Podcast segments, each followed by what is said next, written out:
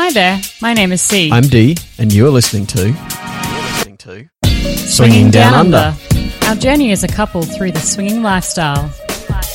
Are you into open relationships? Or exploring new things in life. this is our podcast. Join in. Experiences, Both good and bad, reviews and events. and more. here Swinging Down Under. Come on. Join us. G'day everyone and welcome to episode 70. This is your host C. And this is D, and he still doesn't think anyone cares about the number of episodes we've done. this is an ongoing battle in our household, like Vegemite and peanut butter. That's very true. We are a house divided on the spreads on our toast and also the episode numbers on our podcast. Yes. It's We're possibly divorce things. material, but we press on, we press on. Hey everyone, today's episode is going to be a three part segment really. It is about the recent office party that we attended and we have some pre party audio to share with you, which we're going to put up first. Then we're going to discuss um, our thoughts after the party. So what actually happened at the party and a little bit of a um, sneak peek here. It wasn't great. And then uh, the, later up, what we have is a new segment, and it's our interview with A Slut podcast, Simon from New Zealand, talking a little bit about, You still keep saying New Zealand. as opposed to New Zealand. That's right. That's right. It's New Zealand. He's talking about sexuality in, in New Zealand. So that's part of our new cultural and sexuality uh, diversity section on our podcast. And So that's coming up in today's episode. Yeah, and if you fucking hate it, let us, let us know. Yeah, please do. Um, we, we thought that this might be interesting for everybody out there, our listeners and our friends, uh, to learn a little bit about how everybody else out there in the world uh, approaches. So it's more of a global look, you know, different locations, different people, different history, you know, different strokes for different folks. Yeah, so send us send us an email with some feedback. We do have a few different uh, episodes already locked in and interviews locked in with some really interesting people. So, So if it's shit, we can cancel those. yeah, and I can go to the pub. that's true. And then D can go to the pub. Don't let D go to the pub.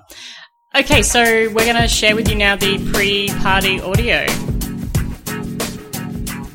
Hey guys, so we're on our way heading out to a party in Singapore. Yes, we are. Th- this is fucking cray. I don't know that it's that crazy. It's pretty cray. I don't. I don't think so. Okay, so we just did a uh, a bit of a periscope. So I just really before we get into this quick catch up, I just want to do a shout out to Sex on the Counter podcast, or you can find them on Twitter on SOTC podcast. We just did a really quick periscope bef- whilst we were getting ready. Dee was making some drinks, and they just happened to pop on. So, are you going to tell everyone what number podcast this is? Oh, we're going to do that at the beginning of the podcast. We did a Ah. formal intro. Gotcha. Okay. But uh, but yeah, so welcome to that. So sex on the counter. Thanks for dropping on our Periscope, guys. They spotted the Tito's in the Moscow mules being made. Yeah, and uh, you did misquote. In fact, the Tito's was purchased here Was it? at uh, Changi Airport on the way Oh, back. okay, at the airport. All right, I got you. Yep. Cool Magoo. Okay, so what we're doing? Cool we're Magoo. Cool Who the fuck are you, old as fuck. man? Cool Okay. Magoo. Who's Cool Magoo? There's no such thing. I'm sure there is. No, I'm pretty sure there's not. What do people say? Cool, cool oats. No, nobody ever says Cool Oats either. Okay. Whatevs, babe. Okay, so we're on our way out to a party tonight. We are going to a sexy office slutty party. Slutty office party. Yes. Which is quite literally in an office. So when we got the invite, I was a little bit paranoid about where this was taking place, just because of the whole legality side of it. You weren't so concerned. No. No, not really. Given that, what's the worst they're going to do? Say you guys are dressed in office wear in an office. Well, people are going to be fucking, so that's We, illegal. I wasn't anything. To, why is fucking illegal? When has fucking become illegal? In- in I mean, because if it's illegal in this country, we're fucking leaving. We are moving. We're fucking like, fucked. today. get it? No. So, so why, why is fucking um, illegal? lewd behavior in public and then nudity. But we're not in public. Well, we're in a fucking office building. Well, that's my point. Well, who- who owns the office really- building? I don't know if you really have a point. What if there's the owner doesn't approve of this? The owner doesn't approve of fucking in their house. Let's hope that owner, the, the owner here approves of sex. Otherwise, Okay. we're in fucking big trouble. okay, so it is an office party, and so we got the invite. Now, I just want to convert this for everybody. It's pretty rare for us. Well, I think it's rare. D, D disagrees to get a party in Singapore. So the invite is for this evening. It's 150 Singapore dollars, which is 109 US dollars to attend, and you have to take alcohol. So basically, it's 109 US dollars for a room to get somebody to organise an office party, Yeah. a slutty office party. for shiz. And um, and so yeah, so we're heading out tonight. So Dee's in a sexy suit. even brand new suit. I do have a brand new suit. Yeah, I very much do. and of course, um, that is one of my like that's men lingerie for me. Yes, And how do I look? you look stunning as always. Um, you look slutty office girl chick with a bun and My boobs are out. yeah. Well, the girls are up and out. yes, that is the case. I want to mention something that's positive about going to a slutty office party. Your fantasy. My well, there's that, but my glasses. I get to just rock my glasses, and it's totally part of the look. I actually think, like everybody at Desire last year, that your glasses suit you quite nicely. Yeah, well, you can't exactly wear glasses by the pool. Anyway, Yes, so you can, and you did. You weirdo. Most days. sunglasses. Yeah. That's different than normal glasses. Anyway, we're getting off topic. So, I put up a t- poll on Twitter recently because when we got the invite, I was really curious about this whole fantasy, right? Office fantasy. And so I asked who has won the office fantasy, if at all. And then I was, look, this is my bad. I'm going to call a swinger foul. Can I call it? No, I don't think it's a swinger foul. I think it's a C fail. A C foul? Yeah, it's not a swinger fail. What's it got to do with swinging? So I said, do you have the, do you have the fantasy? And then secondary, if you do, do you work in an office or you don't work in an office? And I'm going to purchase a hat and then eat my hat. Guess why? Shock me. So out of the people that responded, 14% said they didn't have the fantasy, which is quite low. 55% said not only did they have the fantasy, but they work in an office. Now, I'm going to call myself out because I assumed that people that go or that have this fantasy, maybe they don't work in an office. You and I work in an office every day. It's fucking boring. So maybe does that take away from people having the fantasy? Apparently not. So that's my bad. That's C foul. Yeah, well, uh, just to turn that on its head, for those who don't work in an office, they probably wouldn't know how to make it erotic in an office. Well, 31% said they did have the fantasy. They don't work in an office, but Yeah. 55% responded that they had the fantasy and they work in an office. Mm. So that's my bad, people. So thanks for responding to that on Twitter because clearly, uh, I had some cliches probably Amazing stats. going, thanks, babe. Yeah, I mean, like Works in with the theme. Like you, you know what you should do? Like we talk about should- stats all night at the party. Absolutely. Yeah. People will love that. They'll I be know. like, "Oh my god, you are a sexy secretary." Okay, so But if you keep talking about stats, you're going to be less sexy. You're just going to be a secretary. Excellent. I can do that. Should I take my typewriter? I should have actually went as a secretary. I just thought about how sexist I'm being. Yes, that is I should be true. wearing a. I should be in And my I- sexy sec. I, I can I actually. No, be hang on. I should be in my suit. I can be in it. Uh, this is a secretary's outfit for a man. I'm in a suit. That's just male secretary outfit. Yeah, I could have actually been in a suit though. Yeah. In a, you have a really nice suit as well. Well, that's that my really- problem though, because I wear that to work. Really so grasps onto your ass. it does. So I don't know. So that's why I guess my my cliche into this was maybe because I wear We suit. are stumbling across a lot of cliches. We are. We are like sexual cliche- cliches. We've, Yeah. we've done that, and also sexist cliches. Yeah. No, just sexual, not sexist. No. Okay. Yeah, I, I didn't mean it in a sexist way to dress this way. So Accidental. not accidental sexism. No, it's just, we're just when like Stereotypical. yeah. I think Yeah, that's that's yeah, better. Yeah. Let's Okay. Not let's not call me a sexist live on our podcast. That would be fantastic. I'd say we'd edit out in post, but I think that everybody knows we don't do that. Yeah. Not ever. No, not ever. No. So what are you hoping for, expecting for? What interests you in this evening's festivities? I'm interested to see what an office party looks like with a bunch of swingers. To be fair, Right. I'm curious about how it's going to go. It's currently 9:10 p.m. We're thinking about heading there at like 9:30. we were supposed to be there at nine thirty. You told me. Mm. There is that too, but you Yeah. know, So C is looking to prevent us from getting there on time, That's which is a, which is you know her her jam. that's not true. So I'm I'm really looking forward to it because I'm curious about, you know, I do have a fantasy. I have a fantasy of the whole like being fucked over an office desk, and I actually tried to compartmentalize and pull that apart a little bit and realize what that fantasy is about. And honestly, I think it's actually a power switch fantasy. In, so in what way? Like you're the power giver or the power receiver? the power receiver. So for me, um, you know, I think I would be more sub in this in this environment. Okay, Yeah. so the power giver because you give the power to somebody else. Well, that's yes. Well, like yes. Okay, fine. You're getting me on a technicality, but um, yeah, I think that it is something that I've been interested in. So, but it's funny because with the whole like fantasy turning into reality situation, oftentimes you can be quite disappointed because in your head, it's a certain way. So in my head, I'm, I'm picturing like this particular kind of office, right? I'm going to get there and it's going to be a Singapore office. What's it going to look like? I'm pretty sure that this is going to be nothing like your fantasy. I'm pretty sure it is too. I'm so, pretty sure this is going to be possibly the inverse of your fantasy. So I'm keen to kind of And by the way, for out. those of you out there that just noticed when I said possibly that there was a really large pop, oh, shut up. it's because C decided that the pop filters weren't necessary for this very, very are. short. I took them to Perth and now I'm pretty sure, oh, they're in the cupboard too. Yeah. Cool. Right beside the microphones you got out for this. So they're actually in the bomb shelter. They're in the bomb shelter, yes. Yeah. Uh, so yeah, that's what I'm kind of hoping for. I'm interested in a big group. Tonight's uh, people apparently are more than half are singles, more than half are single unicorns and single manicorns. Yeah. So that's interesting. It will be very interesting, So I'm keen to kind of see how that pans out. well, especially given we've never played with a unicorn. Well, maybe tonight's the night. Um, the lady did say that it is, uh, all of the ladies are Asian and all of the men are Caucasian, was what she well, told me. Well, that's not the case because you're going. well, that's what she told me. So Well, but that's not the case. everybody else, I'm assuming, was what she was saying. I don't think that's the case. We'll see. We'll see. We'll see. And she said everybody's around the same age and, uh, travel type Well, that's levels. that can't be the case either, given there's ten years between us. I mean, we're not around the same age.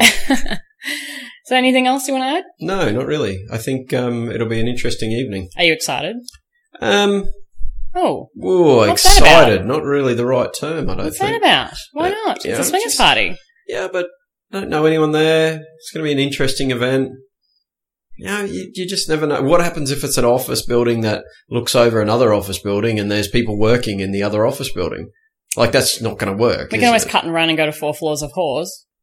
We could do that. So, Or its real name, which is Orchard Towers. Look it up, people. Um, it's actually got five floors of whores as well, just so yes, you know. I know. It's, And whores it's is a like a bad Douglas name, Adams book. It's like a trilogy in Yeah. four parts, but there's really five books. We know that the word horse is a bad thing. We're not advocating its use. It's just the local name for it. Well, is it a bad thing, or should people Of course it is. take it back like no, a it's a bad thing. Okay. It's a bad thing because it, it's. Just, I mean, it's a poor name for a sex worker, and sex workers deserve better treatment than Yeah, being you. called that name.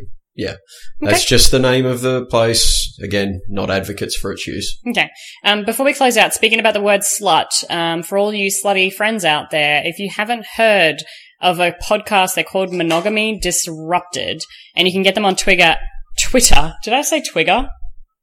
Man, it is, it is getting cray cray up in here. You can get them on Twitter on Monogamy Disrupt, and they have podcasts, Malik and Naudia. They're, uh, obviously monogamish, and, uh, they recently spoke about the word slut on their podcast when they did a mailbag episode. So go and check them out. But otherwise, this is us signing off. We're gonna go to the party now. All right, Dee. So the party. Um, look, in a nutshell, how, how do you feel about it? What, what were your thoughts? Well, I've met cheese graters that would be more fun to masturbate with. Yep, up yours, Ziggy, with a wah wah brush, so to speak. What the fuck? You like that? Did that just happen? Did we just trip back to the 60s? Look, guys, the the party wasn't great. It wasn't great for a number of reasons for both of us. Um, one, the lighting. So upon entry, the lighting was It was, it was, there was no lighting. It Yeah. was just dark. It was, it was like really, really dark. Yeah, too, too dark. I mean, there's a difference between lighting that's, you know, trying to create a bit more of an ambience and then just darkness. And there was a few tea lights on the uh, candles on the ground, but people couldn't see. Like, it was ridiculous. Um, beyond, beyond sensual, I would say. Well, I mean, it would have been good if it was one of those rooms where you, no matter who comes in, you, you're allowed to tou like touch them and fuck them. What are those things called? Just a dark room. Oh, yeah. It was a dark room. It was literally a dark room. Yeah. That's what it was. So that was, that was a bit disappointing for us. And so I guess, Every yeah, time you open the fridge, people got startled. there was a fridge. No. Speaking- but that was a joke. You don't necessarily have to tell the Okay. truth in a joke. All right. Well, hey, D, you might want to take this because I didn't actually get to see the counter. But speaking of fridges, The what? Um, the counter. Oh, well, you mean so the food? speaking of fridges, speaking of I food, see why you didn't say of food. drinks, let's Okay. Let's talk quickly about that. What what was your impression of that? And, and everybody out there, remember, we paid hundred and fifty dollars to attend this party. We bought our own alcohol. right? So it's $150 literally just to be in a room with people. Thankfully, we did bring our own alcohol because I had to scull it, a lot of it. Yeah. Uh, sorry, chug it, chug it. So, uh, the food. So there was a bag of open, uh, crisps, like Dorito sort of style. I think they were. They weren't Dorito. They weren't flavored Doritos. I think they were like just salted Doritos, which, which was okay because it kind of made them good for dipping, which was okay. But the, the, they were literally just in a bag with the bag turned down. I don't really have a problem with Doritos like like that. That's not the. I should have probably started somewhere else, but that's the best thing on the table. That's probably of most interest there. Is that's the best thing on the table. yeah. So from there, it really goes downhill. I mean, we got you got some dips to go with the with the Doritos. Nothing terribly exciting, but nothing horrible either. I mean, I'd be happy to have those stuffed in front of me. But the thing that really, really did it for me was the massive pile, and I use the term pile quite literally. The pile of uh, ginger biscuits, oh, IKEA ginger biscuits, right? IKEA bin ginger Yeah. biscuits. You did have one of those, didn't you? Well, because I couldn't see anything, so I wandered over there thinking I'm starving. I'll get something to eat, and um, and then Yeah, I, we made the mistake of not eating before we yeah, went. Yeah, that as was a well. rookie error. Yeah. But I guess, look, at the end of the day, you know, nibbles and stuff at a party, nibbles are nibbles, wh- whatever. You know, you can go as simple or as elaborate as you like. But the key takeaway here is actually, I think, presentation. You know, they they'd opened the dips, to my understanding, without even you know, putting them in another container. It was just the lid was off it. They'd o- opened the crisps, uh, pouring them into a bowl. It was just that they were sitting there open. You know, um, the bag was sitting there on the table. We ran out of. Um, we also ran out of mixers after the first forty-five minutes. Yeah, and that's this is not the first time this has happened uh, for this particular party host, where they've either run out of alcohol or run out of mixers, and you find yourself consuming. Oh God, we were drinking like a sixteen-year-old. We were drinking Red Bull and vodka. Don't be going stealing my jokes. Red Bull That and was my joke, That was the- your joke, and it's I, I can't believe we. I used to drink that when I was younger because I tell you I was not. Well, when I brought it over to you, there were three other people standing chatting to you, and they all said, "What is that yeah, horrible is that smell?" smell? oh, it's me. Sorry, Sozzy. yeah, it was me actually that time around. And Yeah. not for the usual reasons. No. No. So look, the, the food and drinks were, were, were, you know, they left a lot to be desired. Um, something that we always do is we took along, uh, plastic outdoor wine cups as well. Um, we always do that, take that to parties. And a few of the other people that were at the party were going, that is such a great idea because the plastic cups that the host had provided were those really flimsy, thin plastic cups that you can barely hold without them crumbling in your hand. So if you guys out there do attend a party like that, like a house party or something, don't be afraid to take your own, um, like hard plastic beach wine glass. or Yeah, go with plastic though, because you don't want anyone Yeah. glassing you if you get anything wrong. Exactly. That's why I take plastic because I'm pretty sure there's a few people that'd glass me if they got the chance, yeah. And look, just, just one more thing, I guess, about the actual. including C. me as well.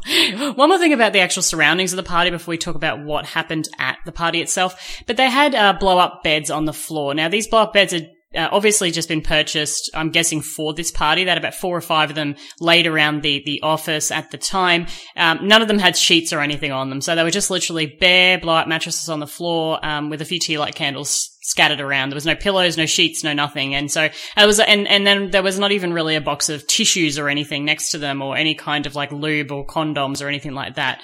Um, so There I- were condoms and lube. Was I there? don't think you saw them. Yeah, Okay. yeah. Well, we didn't get close enough to the bed. To No. Yeah, so it's really just about making your party guests feel feel welcome, feel invited, and making sure that they have everything there that they need to enjoy the evening. I mean, you're already surrounding people in, you know, an interesting atmosphere with other people. Some people might be nervous. No so- tissues, no towels though. Pardon? No tissues or towels.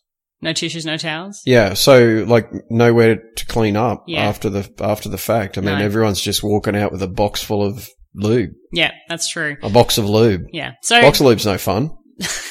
Bocco Lubo. Well, it's fun to start with, but then like at the end of the night when you're leaving, I'm sure Less that's fun. no fun. That's fun. So yeah, I mean, it just comes down to making people feel comfortable. I think that's, I mean, look, we could probably talk a little bit more about the fact that it was an office party. There were no desks. So I went there with There was a desk, that middle stand up thing. big desk, bench. big fuck off desk. Listen, you, you're going to have an office sluts party and tell people to come dressed up for, for an office party. Oh, that's Getting another thing. bent over tables. I mean, come on. I went there with this idea of I'm going to be able to fulfill my fantasy tonight, and I was sorely disappointed by that. So I think just be be aware that it was an open warehousey type space. Yeah, really well, it. no, it was a, just an empty office. There was nothing in it Yeah. other than the big boardroom What were you going to mention there? You said you had something to mention. No, I don't remember. Can't remember. No, it surely wasn't that important. Okay.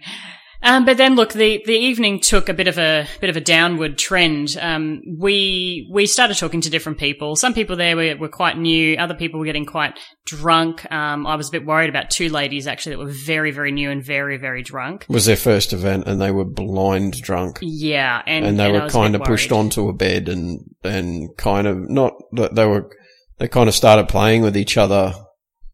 They they'd known each other before the night, but it was yeah, it was. uh I think their inhibitions really just went out the window. Well, I mean, geez, getting Yeah. shit faced will do that. I mean, I'm a lot more of a bastard when I'm drunk. Yeah, and so I think that was a bit worrying for me. I actually spoke to the guy that they came with and said, you know, are they okay? Um, and he said, worrying. yes, I plan to fuck them both later. Yeah. Um, there was a guy there that has ghosted us um, and also not turned up to a number of dates a number of times in the past, which was quite funny. We, Yeah, we- especially the way you handled that. you want to run people through the the way you the way I was actually, it? I was taking the piss, but I walked in and he was like, "Hey, you know, we're supposed to meet up," and I, I legitimately couldn't remember him because it was about twelve months ago. And I said, "No, I don't. I don't really recall." And and then he was like, "This, you know, was giving me identif- identifying um, descriptions," and I was, like, "No, I can't remember." And then he went into a little bit more, and I went, "Hold on a second, you're the guy that didn't turn up on two dates. You know, you just literally didn't turn up on the date whilst we were at the date, and then the third date we were supposed to go to, he sends us a text message morning of, being all like, "I'm in Australia." sorry, I forgot. Um, and then ghosted us. So that was pretty funny. I did walk up to him and, and when I finally realized, I, I took the piss and said, Oh, you're that guy that just basically blew us off. Thanks very much. Yeah, that that that's who he was. But you, um, yeah, you you dealt with that really uh, really smoothly and, and tactfully. I think Yeah, I was Yeah. taking the piss. I was having fun. by just saying, "Oh yeah, you're a cunt," like without saying that out loud. Yeah. But that's that's what you quite obviously meant for everyone. There were a number of single guys there. Um, two of them that I actually quite enjoyed. I did ask one to play. Um, he was. Uh, he already told me that he had a, a date with somebody else that at the party to play with. So I got rejected there, which is cool. And then the second guy, um, that we were talking to for a while started, again, he was having a few drinks, started to get a bit pissed. And then I, I was, we were basically saying, well, it's either now or never, you know, go dress down. So I went into the bathroom to dress down and, and here's where it all went downhill. Went further downhill. Went further downhill. was so, already like on a very very slippery slope. So do you want to tell everybody what happened now at this point? Well, at this point, I got sick of being at the party. Um, and you were gone for a while, and by the time you got back, the guy that you were interested in playing with, who we probably shouldn't have been interested in playing with anyway because of how drunk he was. Um, I think it was kind of one of those, well, let's do it because we're here and, you know, sort of thing, I suppose. But the other thing you've failed to mention is that we're outnumbered like five to one single guy to couple as well. It was a huge offset that actually some of the other couples mentioned to us as well, the ones we, we managed to talk to. But yeah, so you came out of the toilet and, and basically I said, fuck it, let's go home. Yeah, so I'd come out and, and I'd been in there dressing down. I came out in my lingerie, my heels and stuff, and I get out there and, and Dee's like, we're going. And I, obviously for me, there's a bit of a disconnect, like, what the fuck is going on? Um, and, and he was like, that's it, we're, we're going, let's, let's get out of here. Um, I mean, look, it was a, it was a shit circumstance. There was a lot of miscommunication between the two of us. Um, there was a lot of mis, misunderstandings of what was going on, of what the expectations were, and it did lead to us actually having a, a bit of a fight A bit of a fight. on the on the way out of the uh, out, of the you know we were getting into the taxi we had a disagreement and um spoke spoke about the party spoke about what happened. Obviously i was out of, out of again not really understanding what was going on so i was trying to put the pieces together of what happened in the 10 minutes i was in the bathroom. And from your perspective you were standing out there on your own with no one to talk to. Everybody starts really fucking crazy like fucking like everywhere lots of men. Um, and then on top of that, the guy that we were going to play with uh, basically abandoned me because of a 10 minute delay. So, Yeah, it was less than exciting. so we had to work through that, um, through that over the next few days after we'd left the party. And, uh, took a bit of a moment to assess what happened and how that could possibly be avoided in the future. But it was a, a really, really shit follow up to what could have been an amazing, an amazing party. You know, the theme, the idea, what we were wearing, I thought was all really hitting. Yeah, but you, you've kind of missed half of that as well. I mean, we were the, there were only a few people there that were dressed as you were intent, as you intended to, or as you asked them to be dressed. I'm just going to throw it out there and say it. We've got a clothing optional pool hotel takeover coming up in Miami. We've only got 20 rooms left.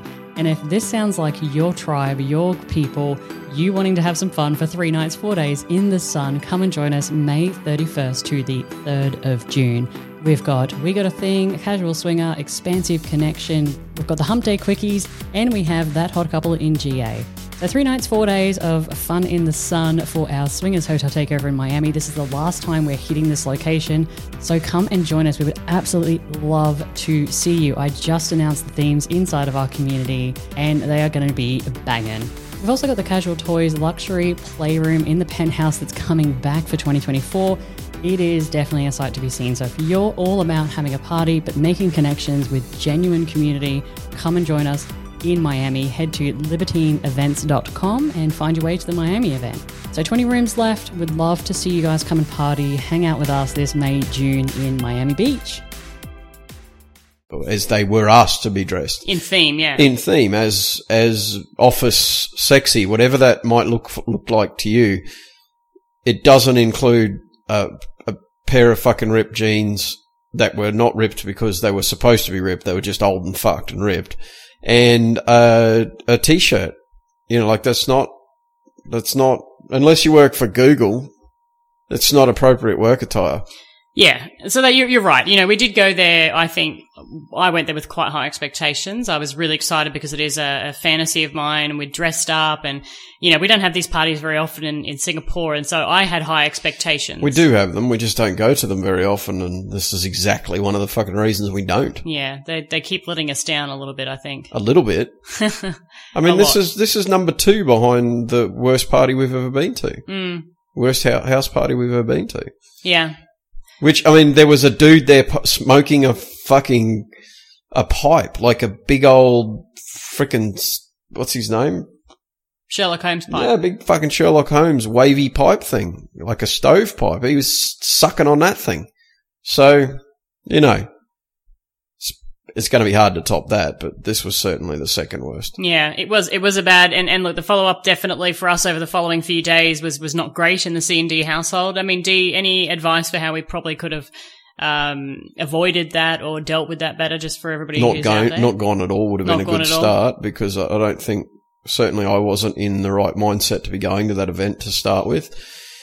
Which I feel like I did actually voice, but was kind of shut down on that. Um, then after that, the party, once it started to, to become obvious that it was a bad party, I think we should have made the decision earlier just to get out of there and go and do something else. Yeah, that's true. I think if I was going to say, if I was going to say anything, I think we probably should have called it. Um, we should have gone there, assessed the situation, gone, this is not sexy for us or not where we want to be, or, you know, we don't want to really play in this environment. Um, you know, blow up mattresses on the ground with no sheets. So let's go and let's maybe go and have some drinks and dinner ourselves. Probably would have been the better way to go. Pull the plug. Yeah, I mean, uh, again, so just for everyone out there to understand, a blow up mattress on the on the floor without a sheet on, if it's if the party's been advertised in that manner and you pay for the for that, then that's a very different scenario. But you know, we we turned up to a party that cost us a lot of money uh, for what it was, and realistically, there was no investment. There was no reciprocal investment on the part of the Host. person who organised the party. Yeah, that's true. I guess when you when you do pay money, you you expect a certain a certain level of party to go with the money that you're spending, right? So if you're going to invest that money, and look, we actually worked well, it I out. Mean, she made what five grand that night. Yeah, but the also well, roughly, yeah, but the, also the you know even the the things around, like for example the the esky, sorry, the the cooler, chili bin, whatever you want to call it. Um, it was full before we got there, and, and it had a bag, of, a five kilo bag of ice in it. That's what filled it up. So you know there was no room for you to put your drinks away. There was nowhere to, nowhere for you to cool your. We bought a bottle of wine and some and half a bottle of vodka. I'm really glad we only took a half bottle. but um, the wine, we had nowhere to keep it cool, nothing. You know, it was just really underwhelming in terms of somebody actually giving a shit about their guests. Yeah. That was the biggest thing for me. It was just, I was fucking pissed off that we'd invested this time and money and we hadn't seen each other in a while either. So it, it, it upset me that we'd been in, you know, we'd invested in this bullshit and had it really turned to custard. And Yeah. just purely because the person who was organising the party was not interested in keeping their guests happy, with the exception of having a mountain of male males wandering around, single males that if you wanted to fuck, you could. Yeah, that's an accurate description. I think um, you're right. You, Yeah, you- so fuck that noise. she invited us to another party. We won't be uh, like this weekend. I was like, "N- nah. I'm glad you didn't mention that to me. Um, what that she invited us to another party? Yeah, because I think my my response would have been because if you mentioned it to me in any sort of way, thinking that we might be intending to go, my response probably would have been fairly negative. No, no, no, no. I just said to her, "Thanks, not interested." Um, No, no, no, that's yeah, but you didn't mention it to me. No, no, no. God, no. Yeah. Um, but yeah, that's that's I guess our wrap up on the the party. A bit disappointed, but maybe we will be able to fulfill my fantasy and host a party similar like that because I do think it's a great theme and I think it could be done very well. Yes, um, it can be, but you were kind of terrified going in as well. So I'm nervous, you know. I have, we haven't been to parties like this for a while, so you get a bit out of won't be going to fucking parties like this for a long time to You come get a either. bit Just a of- heads up for you. out of used to it. All right. Well, uh, thanks everyone for listening. So coming up, we do have the interview, and uh, but otherwise, we hope you enjoyed. Uh, I guess hearing a little bit about the, the parties and things that went wrong, and uh, maybe uh, can learn from our, our mis- uh, ongoing mistakes that, that pop up every now and then. So Yeah, don't go to shitty parties. don't do it. Welcome everyone to a new segment on the Swinging Down Under podcast. We are joined today from uh, from New Zealand, actually, with Simon. New Zealand. New, Ze- New Zealand. I'm sure he'll he'll school us. But uh, welcome, Simon. Thank you very much for being our uh, news segment guinea pig. Hey, no worries at all. Happy to help out. Uh, you guys are awesome, and I've listened to you quite a bit, so more than happy.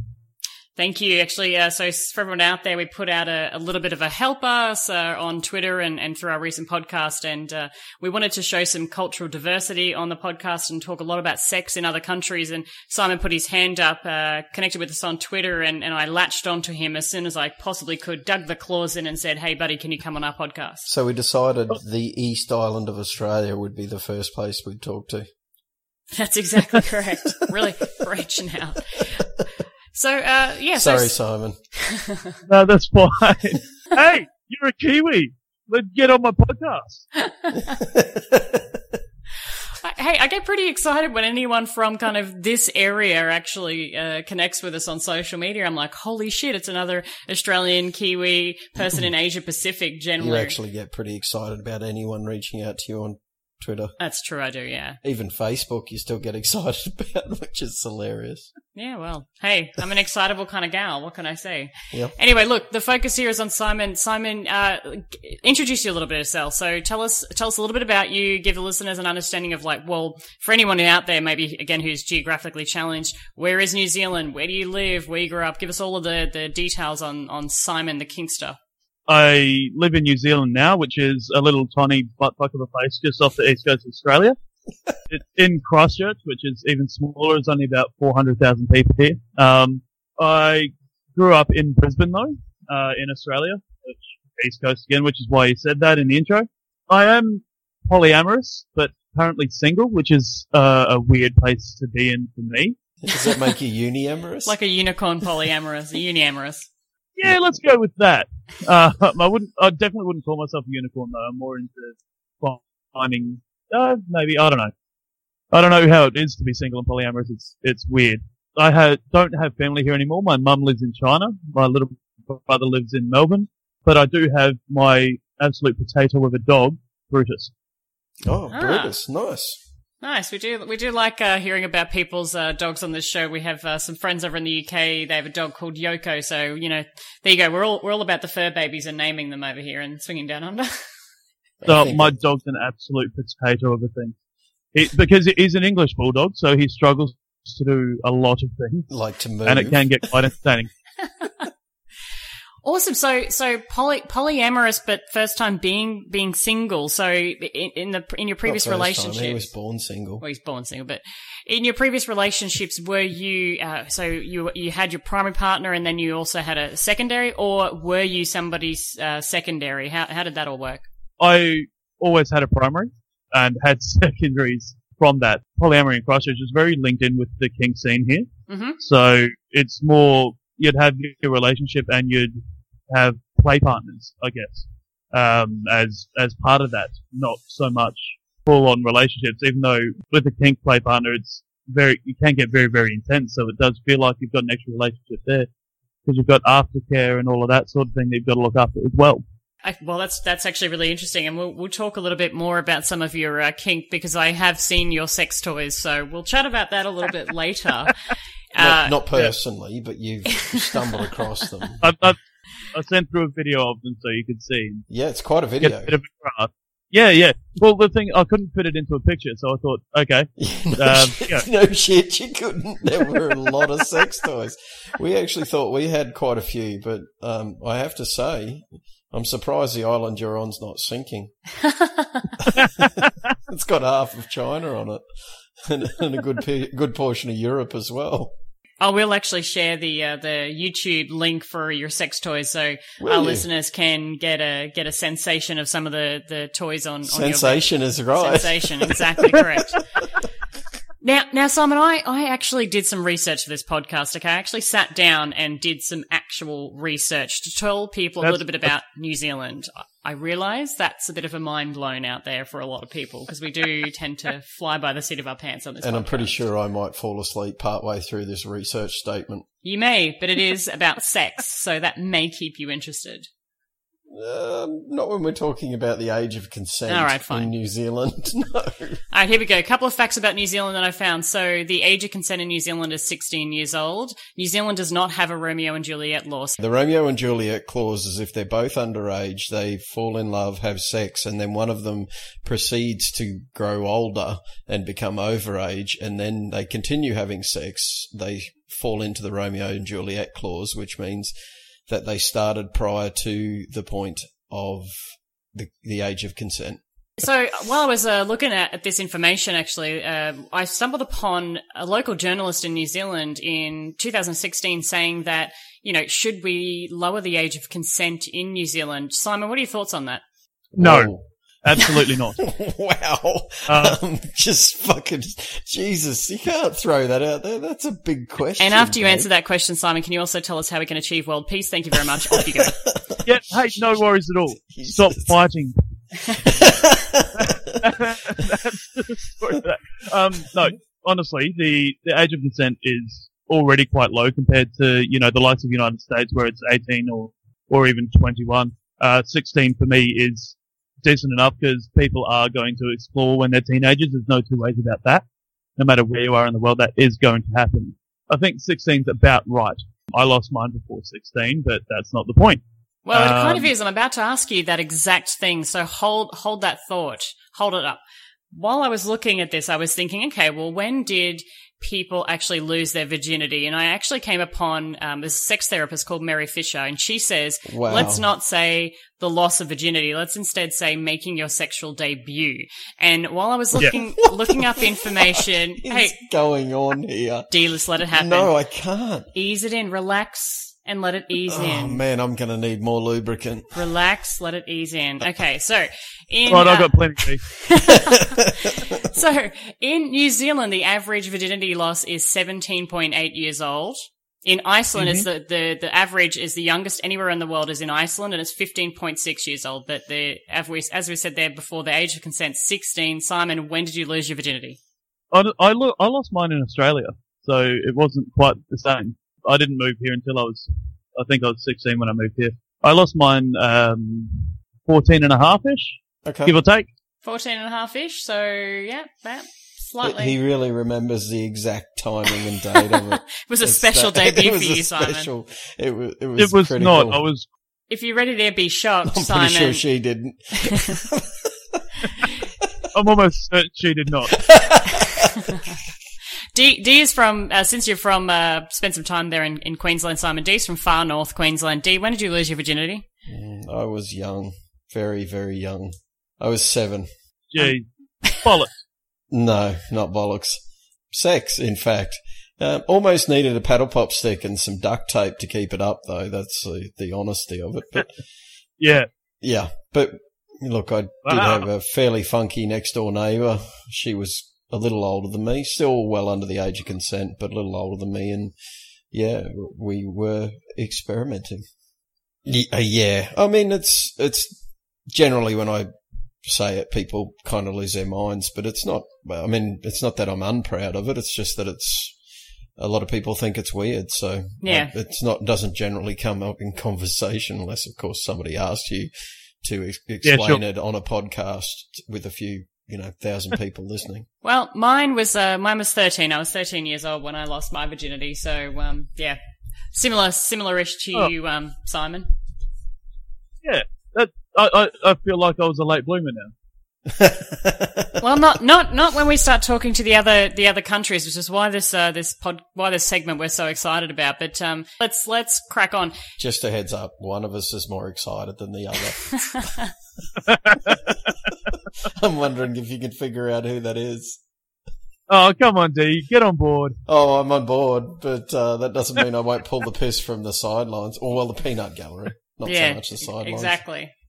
All right. So, uh, so you lost your virginity then. When did you start masturbating? What age? Oh, Jesus! Um, see, no, the thing, the thing that you, I don't think you realize, D, is that this, these are questions that I ask on my podcast. So Oh, okay. I have to make to answer them. I'm just Um, it would have been about 12, 13, I think. It was from the, the, what do you call them, the, the junk mail that you get. You know, your, your Kmart catalogs with, with women in bras and things like that. And I thought, oh, that looks nice. Kmart, I've- I've keeping got- it classy, Simon. it could have been Yeah. at least Target. I mean, Uh, it's all about the Kmart for me, mate. okay, okay. I, I was proud as punch. I think most men are when they first shoot their load, um, going through that. They think they're the only man on earth that's found this great thing that feels amazing. And I thought I was the king of the earth. I was like, oh, nobody knows about this. This feels great. I'm going to be the man. And then everyone else. Yeah.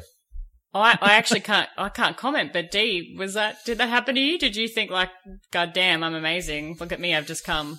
Well, I did, but that's probably because I was masturbating prior to being able to come. no, but I mean when you actually came yeah. proper. Yeah, yeah, absolutely. I mean, I I've been sort of hanging out for it. I was quite a late bloomer, so I didn't. Yeah, I mean, I didn't really go through puberty until I was in my it, like middle teens, 14, 15, even 16, sort of around that era. So when it actually hmm. happened for me, it was like, thank fuck, this is about time. Like everyone else has been making their socks hard for their mum for the last two years. I've never understood the sock thing. Yeah, me not neither. gonna. It's weird. Yeah, it, it, it is weird. I'm just gonna throw that out there. It's really fucking weird. Okay, for so all of you out there that did it with your sock, we don't, no judgment.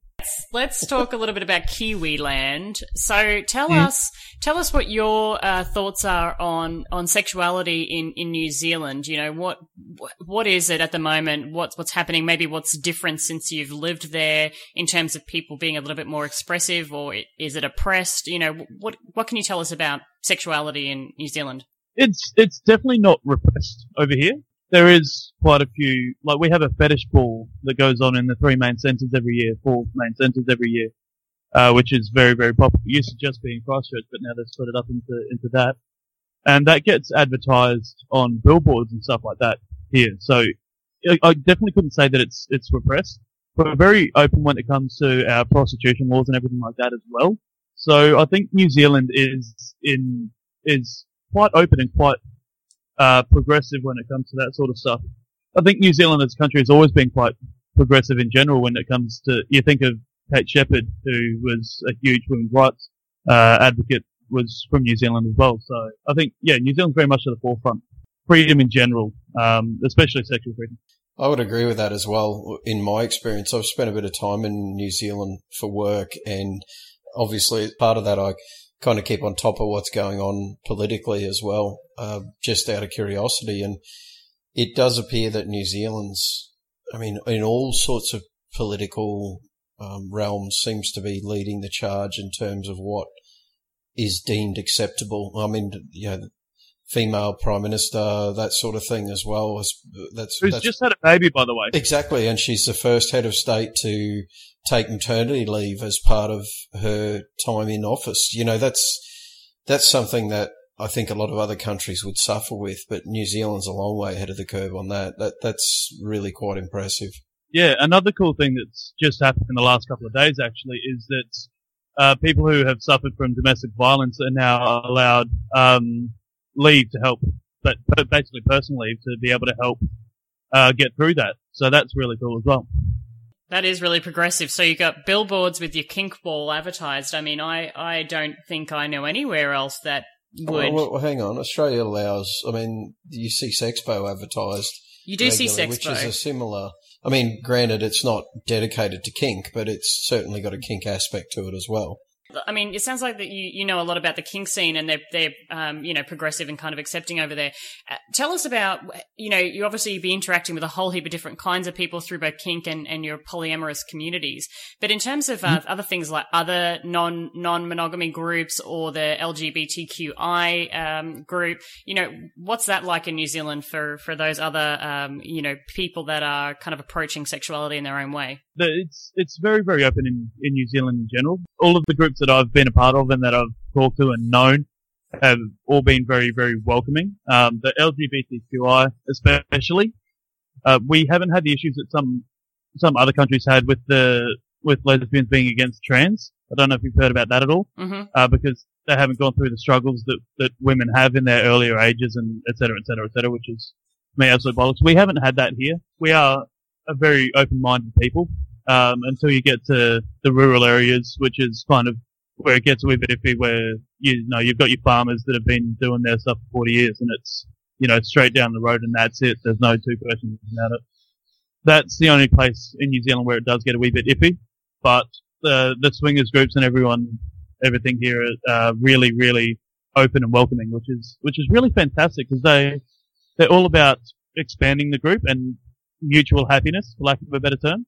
Yeah, I, I'm um, I'm not surprised to be to be brutally honest on it. It's, you know, in my experience with New Zealand and certainly the time that I've spent there, it's generally been quite open to a whole lot of things. Now, the whole country folk deal or the whole, you know, things change as you head out to the country. It's, I don't think that's particularly different in many countries. I can't say any ah. because I, I haven't experienced them all, but certainly the ones I've been to or been involved with, we've we've certainly found that when you get further out into the country, people become a little less understanding, and that's I think that comes down to exposure in a lot of ways. You know, love my parents to death, but I do understand that they have some um, complexities to their understanding of the world, and and also to the understanding of how they should exist in it around people who are gay or um, of different cultures, religions, things like that.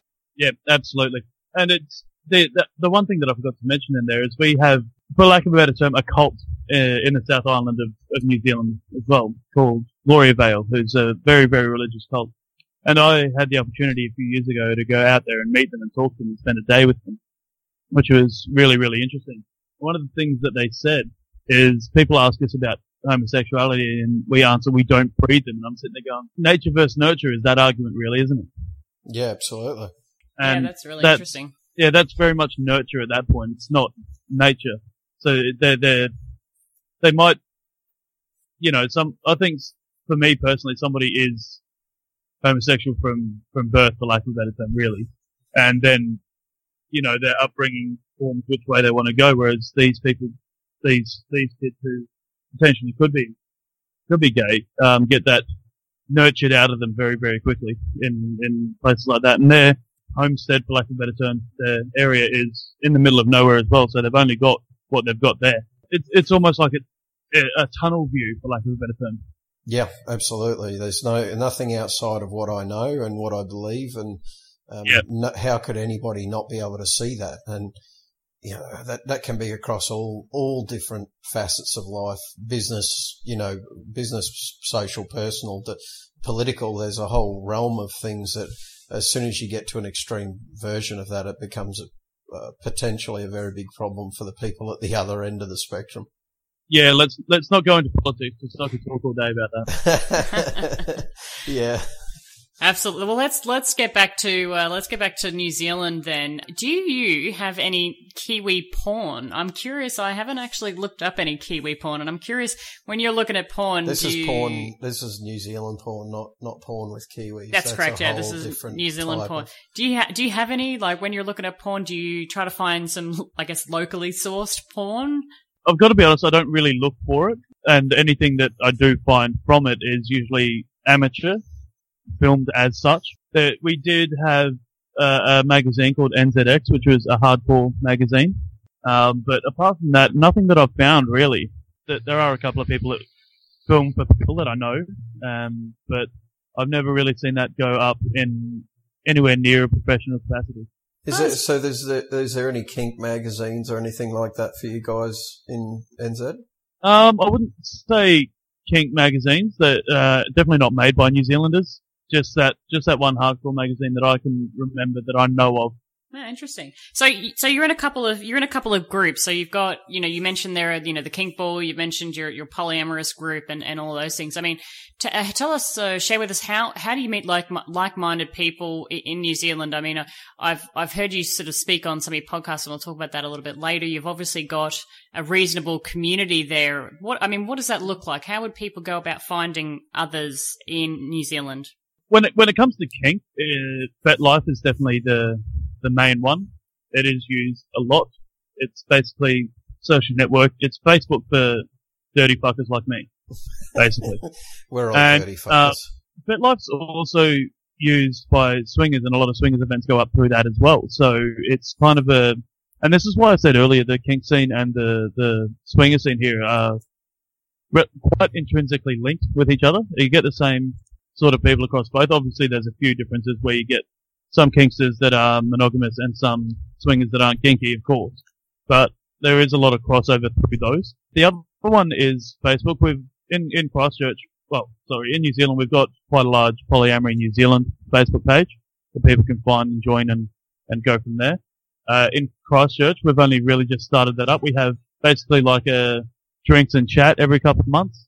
And yeah, we welcome people to go through that. We had basically a polyamorous discussion night uh, a little while ago where we had about 45, 50 people, uh, which was fantastic in a town of only 400k. Um, so that was really exciting and really cool as well. So yeah, there, there's plenty of ways to get into it here because we are so much, so, such an open, open book basically, and we're allowed to be in, in New Zealand. So, yeah, it makes it quite easy for people who are interested and who want to learn about it. Yeah, that sounds amazing. I mean, you know, as you know, we're we're now based in, in Asia and Singapore. So coming from Australia to here, I mean, we, we do find that resources and opportunities to, to meet like minded people or mingle events are, are quite limited. So it's it's good to know that there's there's communities in, in New Zealand or in Christchurch that are kind of forming and uh, catching up. It's great to hear. I think I think it'll get larger and larger as polyamory becomes more of a pop culture thing as well. I remember, um, I think it was Willow Smith told her parents that she don't think she could ever be monogamous, so that was Which, which I think just a- adds even more to the rumors that uh, they are already um, in the swinging lifestyle anyway. Yeah. Um, so I'm sure, I'm sure that that out outbringing uh, probably brought that back into the media again. Well, I'm really Yep. hoping, really hoping I managed to run into those two in a swingers club. Just FYI, I'm sure there are a lot of people who are thinking that. yeah, good that thing. that's a sexy couple. Yeah, Jada Pinkett Smith, Will Smith, definitely. Tell us, tell us a little bit about your your upbringing. So your your your upbringing in terms of you know in your in your family, you know how was how was sex discussed? Was it discussed at all? You know, in in school and education, and you know Yeah, what what, what would have impacted the person that Simon is today with all of his you know kinky fuckery that's on his bed right now? So it was in, it was interesting for me because I grew up with my grandmother in Brisbane. So we didn't really have any sort of chat. It was I think it was a bit too awkward for her to to talk about that, being considerably older. So there was no talk through that, even from my auntie who was there as well. I didn't really have any sort of sexual chat. We I had had the obligatory school sexual education, which is this is how you put a condom on. On a Which- banana. Yeah, exactly, exactly. And these are the diseases you can get if you have unprotected sex, which was you know, that's okay. My biggest issue is we're not teaching kids er, enough around the consent side of things and coercion and that sort of thing. And that's, I kind of want to get into, which is part of the reason I started my podcast is to educate. And, you know, I've, I've been that guy before that has, has scared a woman, you know, which is not intentional, but by my actions and the way that I was talking, it, w- it made them concerned. And I sat there and went, young men aren't being taught this stuff. So we need to get into it and, and teach this stuff because it's not happening. I think most men can say they've probably put themselves in that sort of position. And again, it comes down to that total lack of education. You don't realize that Yeah. you've, you've gotten to the point that you have until you do. And then hopefully, you know, certainly in my case, and I could imagine in yours, your moral compass goes, whoa, hang on. This is Yeah. what I, where I'm at right now is not who I am as a person. And you try and back away from that. But yeah, that, Yeah. that ability to have that conversation with yourself a long time before then, I don't think is something that any uh, any male or female, for that matter, of typ- typically well versed in. Certainly out of Australia, and it sounds like New Zealand as well. Yeah, I've only noticed this switch in myself like the last two years, maybe max. And I was looking back at myself during my university days and whatnot and just thinking, I was an absolute fucking asshole, you know? It's that I was looking at it and going, that's not who I want to be. That's not what I want to be doing. And I, I took it back a couple of steps and went, what caused this? And I said that, and I, like, it boils down to the education side of things and how I was taught to interact with is that it needs to go right back to, to how we're taught in schools. And, you know, we, we, we laugh and joke when, you know, in the second grade, there's a young boy catches, you know, we had a game called Catch and Kiss. You know, if you didn't want to get kissed, then you had to run away, which is, you know, even, even something like that is, is, is quite, can be quite damaging because guys will keep chasing and chasing and chasing and finally catch a girl and then plant one on her. And that's seed in that it's okay to keep chasing these people because you'll eventually get what you want whether they want to, want to or not. Yeah, gosh, I actually, I, I've never even thought of it that way. I actually forgot that Catch and Kiss even, uh, even, even existed as a, as a game, but I'd never. I didn't. I got chased so much; it was horrible. Everybody be chasing your ass, D, even still now. D's still running away. yep, that's right. I'm on the other side of where there's a isolation chamber between C and I right now, just to keep her hands off me. It's a curse. Beauty's a curse. No, you are you are correct though. I th- I think that um you know a lot of people have been really focusing on this uh, recent, not just consent, but but education, growth, uh, helping people to understand their own sexuality, understand sexuality uh, of of others, um, and, and really That's how how to interact. Normalize- yeah, normalizing sexuality is really what it is. Yeah, And, and actually being able to have the conversations that we need to around it. Yeah, without well, without being scared or showing fear Yeah, around yeah. that as well. Yeah. All right, so so 14 and a half, you're you're uh, having you've you've lost your virginity, you're masturbating to Kmart catalogs. How did you get where you are to today then? What what was the um your journey that led you to to where you are today? Okay, so obviously I moved to New Zealand and living here and going through my stuff here. It was a complete upheaval for me. It's not something that I actually wanted to do at the time. It was it was a family forced thing. Um, so moved over here and I joined FetLife quite early on, um, but didn't really get into it. It wasn't until an old friend of mine actually got in touch with me and said, "Hey, you should come to this coffee thing. I know you're fucking kinky as hell." And I was like, "Okay." Sounds But perfect. let- I'm in. Yeah, so that that's the cool thing. The the TNG here, which is the next generation, which is 35 and under kinksters, have a coffee every two weeks, and it's a really cool way to try and basically integrate new people into into the scene and into the the group. So I went I went along to one of those and thought, hey, this is for me. I, I can do this, and I ended up being with the girl who took me, who who wanted to take me to that. Um, so we were dating for, for quite a while and obviously doing our little thing. And I, it sort of grew from there. And, um, as we went through more, we call them tastings. And so tastings is a little bit of one sort of aspect of things. So I went along to a lot of those and a lot of workshops as well. And I found out that I was interested in a lot of different things. Like the biggest one that I didn't think I'd be interested in was electro. And now I'm probably my favorite thing to do. So yeah, that that was sort of my journey. It wasn't exciting, if I'm completely honest. It was just I, I think probably telling other people out there that you're into electro, I think most people would clarify that as pretty goddamn exciting. I mean, I don't know, Dick, what do you reckon? yeah, yeah, definite qualification of exciting. the man has a fucking machine on his bed, for Christ's sake. I've been on the um, the receiving end of electro, and I, unlike you, have figured out that I am not into electro. look. A lot of people aren't. For example, I spent 800 British pounds on a on a tens machine, originally used for muscle relaxation and um, helping induce birth in women as well. Yep. And it can sim- it can simulate um, contractions for men as well. And that's when when I could handle that, and I got aroused by that for the first time. That's when I went, "Yep, this is for me," and just sort of went from there. Yeah, you know what? One thing I will say about the kink community is that you know you you guys will just turn anything into a, a kink toy. Anything you're like, Oh, oh, yeah. yeah, ten, TENS machine for muscle relaxation. Fuck yeah, we'll do something with that. So the, the the best one is you know those um you know those tennis rackets that you use for killing flies, the electrified one. Y- yes. I do, Wait. and I think I know where you're going with this, but carry on.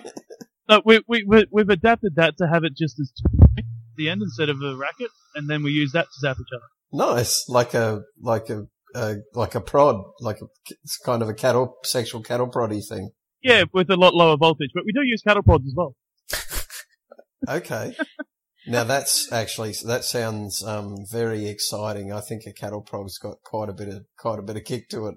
I've been on the receiving end on a few of those as well, um, whilst dealing with cattle, so I can tell you that Yeah. that would be very exciting.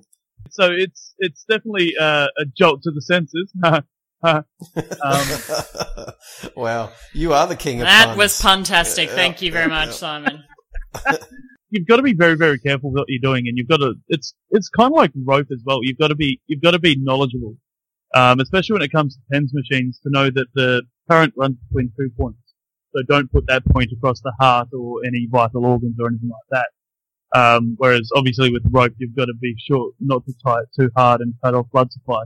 You've got to be knowledgeable about what you're doing with it. Um, and that's with 99% of kink, I think, as well. Is if you don't know what you're doing, learn first. So- Otherwise, things can go wrong. So how did you, how did you, t- I mean, how does, how do you see it typically working in the kink community? Certainly in your experiences in New Zealand, is it, is it kind of like an apprentice scenario where, you know, you find somebody who knows more than you and then you learn from them and then work from there? Is that how it generally goes? Yeah, it kind kind of. Um, so like I said, there's a lot of workshops around this sort of thing as well. You can go to a workshop and learn from there. You can just basically watch other people and learn like that, or like you said, you can find somebody who knows more about about a subject than than what you do. Like we have we had discussion nights and stuff like that as well. But yeah, you can definitely do like the master apprentice, Darth Sidious, Darth Vader sort of thing if you wanted to. Um, I'm but glad you yeah, went there instead of the, instead of the, you know, the, the, you went straight to the dark side of the force, I noticed. yeah, yeah. I wonder why. Yeah, there's there's no straight journey to it. Like I read when it came to electro, I read a lot of literature around it as well as learning from the person who ran the workshop. I guess I'm now one of the one of the better electro people in Christchurch, if not New Zealand. All right, uh, so Simon, tell us what you might want to uh, tell your fellow Kiwis or really anybody out there listening to our podcast today about uh, sexual expression. If you could give uh, some Simon's top tips on sexual expression, what would it be? Get into your local scene and, and talk about what you're into. There's no kink shaming um, or or even any sort of shaming when it comes to to, to the kink scene in New Zealand. Um, if it's if kink's not your thing and you're just into you know poly or non-monogamy, still get involved. Talk to people, see what their experiences are, see what they like, see what they're into, and basically throw as much shit against the wall and see what sticks. Is what I would say. Experience as much as you can. Definitely, Nicely- yeah. nicely put. Well, well put. On honestly, uh, very articulate because you know you're talking there about Especially the throwing shit against wall throwing shit against wall. Definitely. I, I'm a cla- I'm a classy broad. because you, you're absolutely right. You know, you, you said you went out there and, and educated yourself on, on what was available. You've educated yourself on some of the tools of your trade as well to make sure that you're you're using them correctly. Obviously, there's an element of making sure that the the people that you're with are, are safe and, and secure.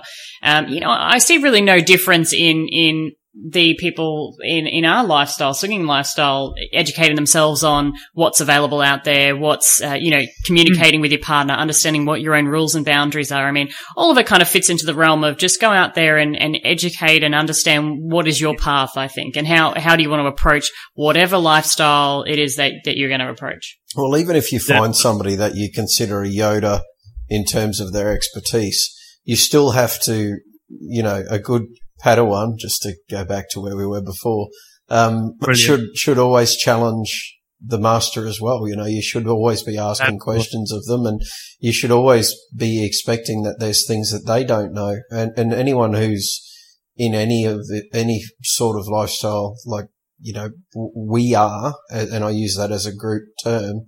It's, Yeah. um, if you live on the, if you live on the fringes and you can't assume that everything you hear, read, or, um, or are involved in is accurate just because of the person that you're talking to portrays it as such. You've got to be smarter than that. You've got to keep an eye on what's going on out, out in the world as well. Listen I to think. multiple voices, not just Yeah. relying Yeah. solely on one. Yeah, Absolutely, because everybody's got a different opinion, different journey, and and um, certainly, you know, some of the aspects of it when it comes down to safety, there's a good and bad, and that can be found fairly quickly. But you know, th- there's a lot of other things out there that you never know till you try, and sometimes you've got to make sure you understand what you're getting yourself into before you do that.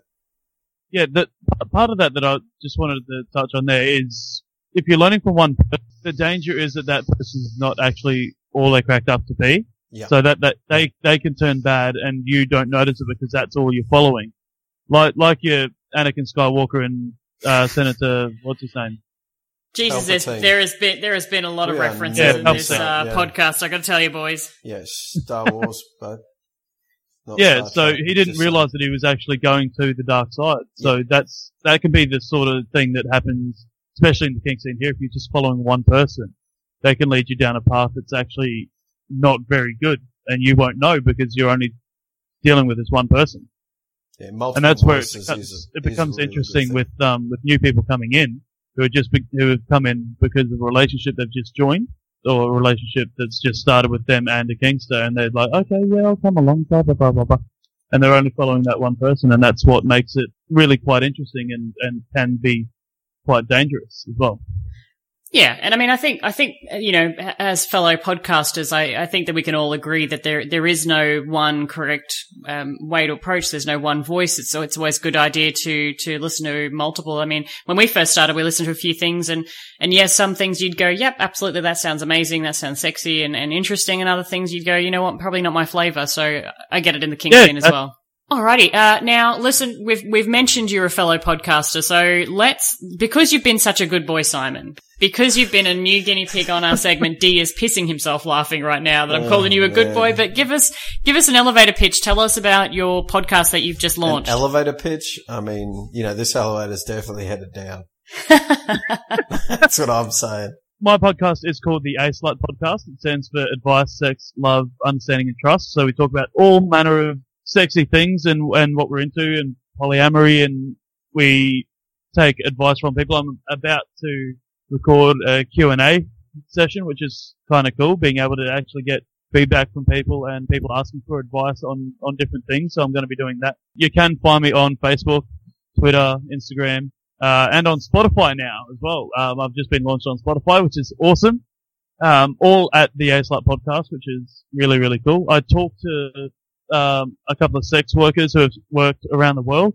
I talked to, you know, polyamorous people, mon- monogamous people, kinky people, uh, people just getting involved in kink, all sorts of stuff. And, um, it's, yeah, basically a wide array of, of different things. And it's all based around that education of of sex and having just sexual discussions without having to feel like you're being oppressed or you can't say what you want to think.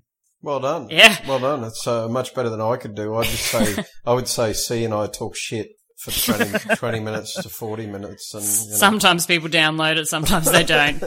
Who can be sure, hey? and there's an internet involved somewhere there in between.